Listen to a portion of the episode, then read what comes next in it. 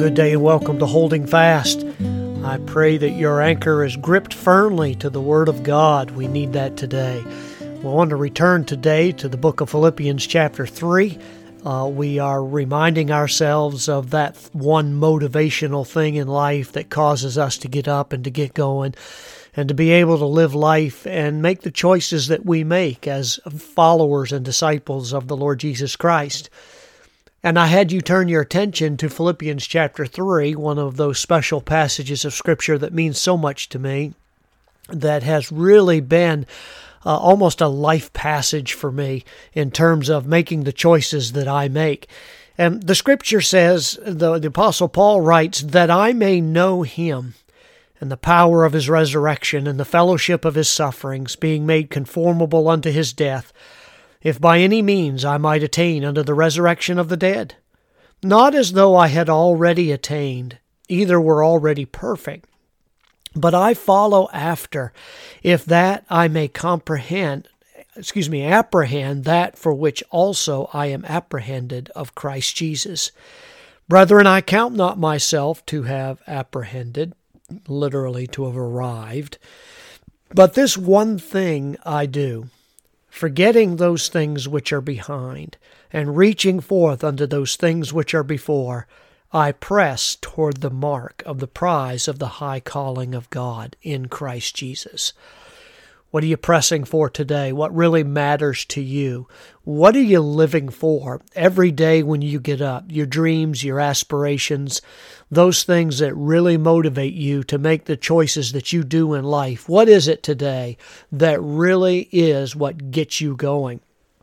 I know that the Apostle Paul has already suggested in Philippians chapter 3 that uh, he would have a lot to boast in, in that his his uh, his genealogy, his background, his ancestry uh, is founded in being uh, in being a, a, Hebrew of the Hebrews and actually being uh, a, a, Pharisee. Those that were uh, spiritually uh, very zealous and and passionate about following the law, even to the point where he could say that he followed it so rigidly when he was uh, before he was a believer that he was willing to expend any effort in order to protect that law, even to the point where he was willing to uh, put uh, throw people in jail and to persecute them for their faith in in Jesus Christ. He thought he was doing what was right until he met Jesus Christ. And now all of a sudden, those things that he used to matter so much to him, that used to be so valuable. In verse 7, he said, But what things were gained to me, those I counted for loss. Those things that he depended on for his salvation, those things that he really relied on for his self worth and his existence, all of a sudden became not that important to him. And you know, it's always true that when somebody meets Jesus Christ, whatever it was that they were leaning on for their sanity, for their self worth, for their esteem, all of a sudden those things, maybe it was church membership, maybe it was being a great humanitarian, whatever it might have been, uh, trying to do for others and things of this nature. Number of excuses that I've heard down through the years. But all of those things seem to fall short and they come up empty when it in comparison with the obtaining what you have in Jesus Christ himself. Verse 9 he says, I'm found in him not having my own righteousness, not my own efforts at making my life meaningful, but rather I am for the uh, but I count them but loss because he said, I am not found in a righteousness of my own that is through the law but through faith in Jesus Christ, the righteousness that's been made available.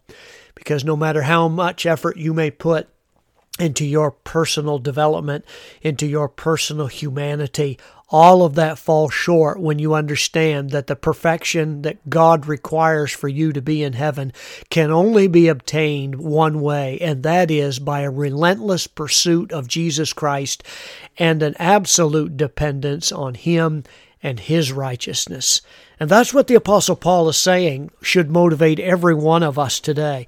It ought to motivate you today that you would know him, that you would know the power of his resurrection, the fellowship of his sufferings, uh, and being made conformable unto his death. The, the redemptive passion of Christ ought to mean something to you today. So much so that he says in verse 12, that I am thankful, while I am thankful that God has redeemed me by the faith of Jesus Christ, that in His righteousness I stand redeemed. He said it doesn't end there. And this is all too often what happens with people who name the name of Christianity. He said, Not as though I had already attained. I've not arrived yet. I've not become complete and perfect. But he says in verse 12, He said, um, I follow after. I follow after, if that I may apprehend that for which also I am apprehended of Christ laying hold.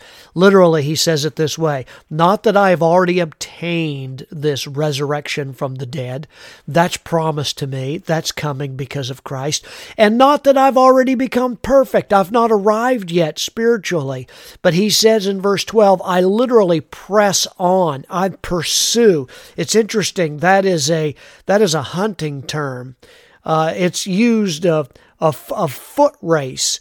I pursue, I overtake, I relentlessly pursue that which I've been called to do. Now, it's remarkable to me that there are those who relentlessly pursue a lot of things in life, but they may not be relentlessly pursuing the knowledge of Jesus Christ. And that's demonstrated by their laxness in their attendance to the house of God, by frequent forgetting of the reading of Scripture and prayer time, and just a general hunger and knowledge for the Lord Jesus Christ. And that's something that you must make the effort yourself to do do what the Apostle Paul says I follow after, I pursue, I press after that which God has called me to. I want to be laid hold, I want to lay hold of Jesus Christ. So much so that in verse 13 he says, Brethren, I count not myself to have apprehended. I haven't laid hold of everything yet, but this one thing I do, this one motivational thing, this one reason for existence and living, I forget what lies behind. I forget what I used to depend on, and I'm reaching forward to what lies ahead reaching forth unto those things which are before. This one thing I do, Paul says. And what is it? Verse 14, he said, I press toward the mark for the prize. Literally, it reads this in the original language quote, I follow in the course along the mark unquote. Meaning, I run on the marked out course. How many of you have ever uh, ran on a, an oval race uh, race course at uh, at at a schoolyard or something of that nature? There are marked out lanes there, and Paul is saying that I run on this marked out course of faith and holiness. Paul is saying, I'm pressing toward the prize, and when the uh, uh, when the race is over, uh, but right now, I'm going to keep to the marked out track. There are rules that must be followed. There is a there is a, uh, a, a guideline that must be followed, and he's saying that I run along according to God's word. Says in verse five, if, if a man also strive for masteries, yet is he not crowned, except he strive lawfully. That the Scripture reminds us that we press toward that mark. What's your goal today? Why are you living? Why do you get up every day? Is it to pursue relentlessly a knowledge of the Lord Jesus Christ and a love for Him? God bless you today. Fix your eyes on Him. Run the race that God has set before you. And let's be found faithful in what He's called us to do.